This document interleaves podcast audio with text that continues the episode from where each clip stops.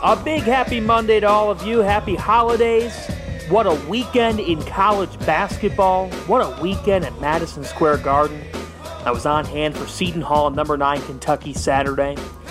And just an unbelievable game at MSG. Felt like March, and for it to still be early December just shows how much great college basketball we've already had. We're in for quite the season.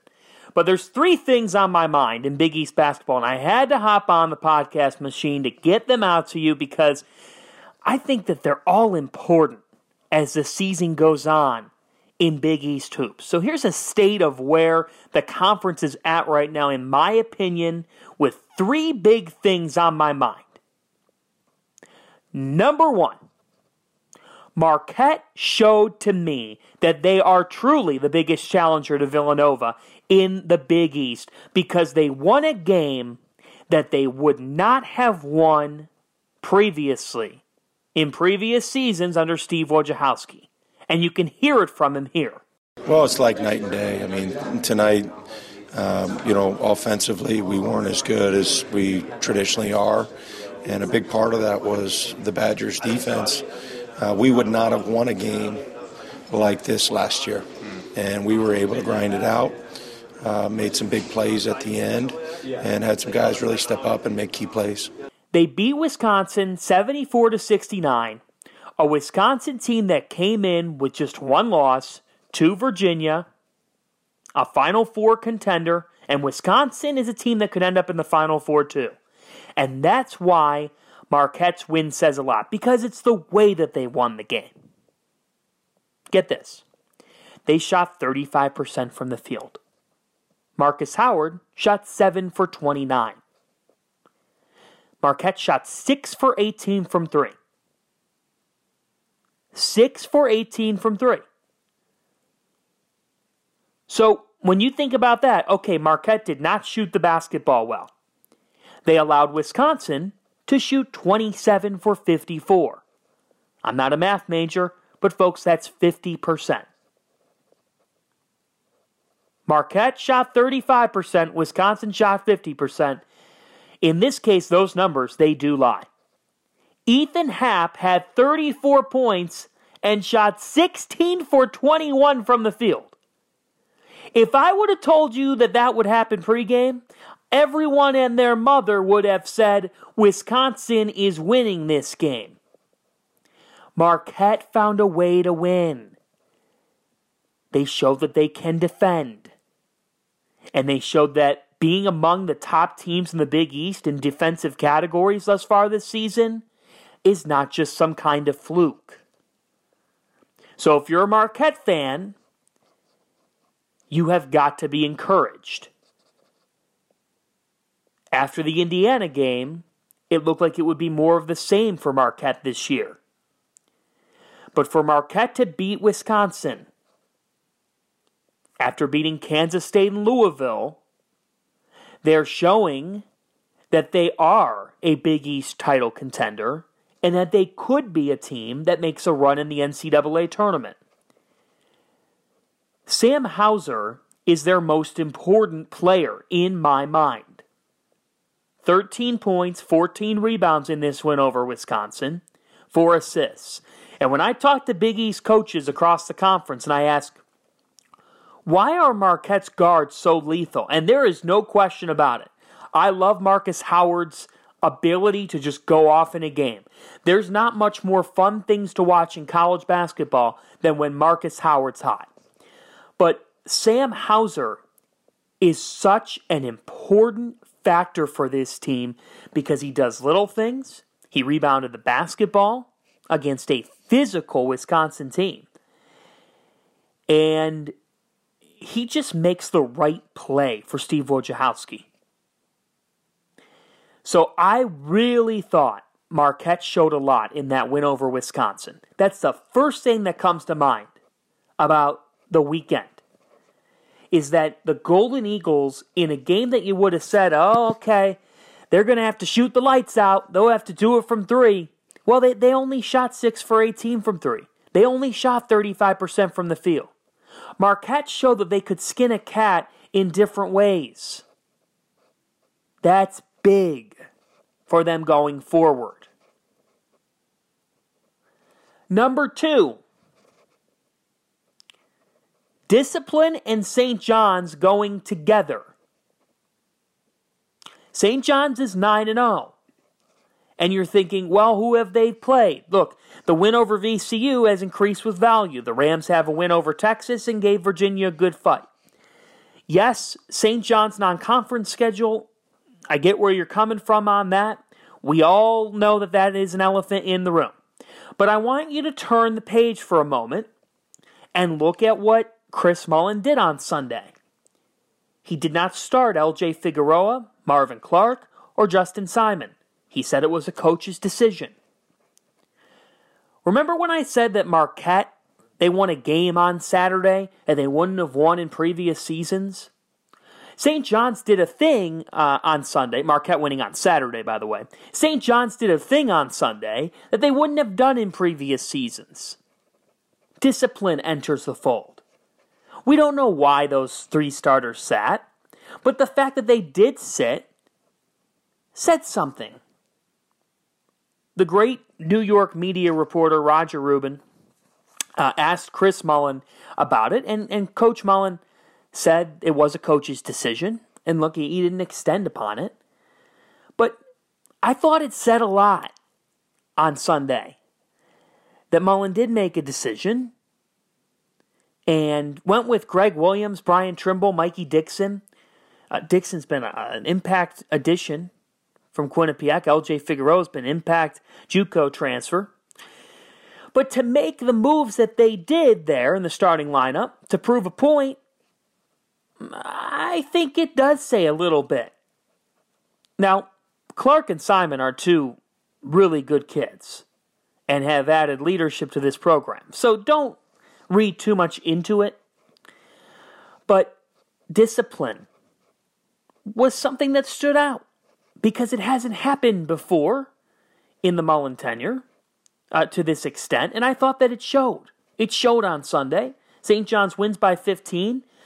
Uh, there's a lot of layers to the game, but the biggest layer thus far in St. John's 9 0 start is, is that they're winning games that they haven't before because they have the best player on the floor. His name's Shamorie Ponds. And the third thing on my mind is that he has competition in the Big East Hoops Player of the Year race. Markus Howard and Seton Hall's Myles Powell. Myles Powell put up one of the best performances I have seen uh, in my six years really covering the sport extensively but when you talk to Seton Hall fans, when you talk to people that see a lot of games at the Garden, all the folks at the Garden, immediately said after the game, that is one of the all time performances, and it's one of the best games that we've had in quite some time here. Seton Hall's 84 83 win over number 9 Kentucky was simply unbelievable. You've got Powell double clutching and hitting a three to give Seton Hall three point lead with 1.1 on the clock. And then Keldon Johnson sends the roof off the building with a half court heave to force overtime. So you're thinking at that point, okay, the dust is going to settle. Kentucky's going to find a way to win. They've got too much momentum on their side. Powell doesn't let up. Myles Cale steps up as the hero, making a huge three on a day where he could not hit much and hasn't hit a whole lot this season. You know what? He said, My coach told me to keep shooting. That win said a lot about Kevin Willard, but it also put Myles Powell in the Big East Player of the Year race. It really solidified it. You could say that he was a factor. Now he now he really is one. He knew it after, and Shamorie Ponds knows it now. Definitely fun, uh, and Myles Powell like he like like my brother. So I mean, it's definitely fun uh, to compete, uh, knowing that he's playing good. Um, them guys are playing good. I mean, I'm happy for them. For Seton Hall, this is a season changing win. Losing to St. Louis, Nebraska, Louisville, they had to cash in on one of these resume opportunities, and they cashed in on the biggest of them. And it's a showcase of why you schedule hard and that one afternoon can change your whole season in this sport. That's the beauty that college basketball has over college football. The field of 68 in today's times can have an awfully soft bubble, a forgiving sense. And for Seton Hall to find a way behind a Big East Player of the Year candidate turns their season into one that can have March Madness expectations. Big time result in a big time game against a Kentucky team that right now is not the ninth best team in the country, but will be. Will be top 10 good by March, I would think.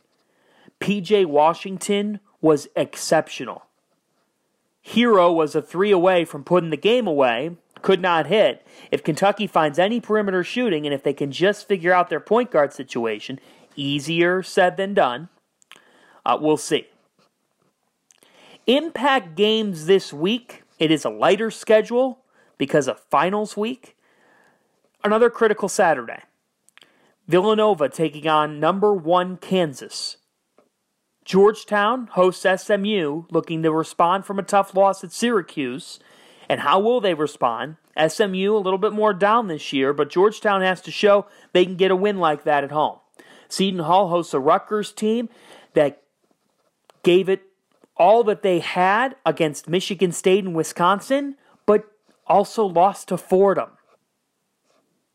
Those two things going together uh, are, are very strange.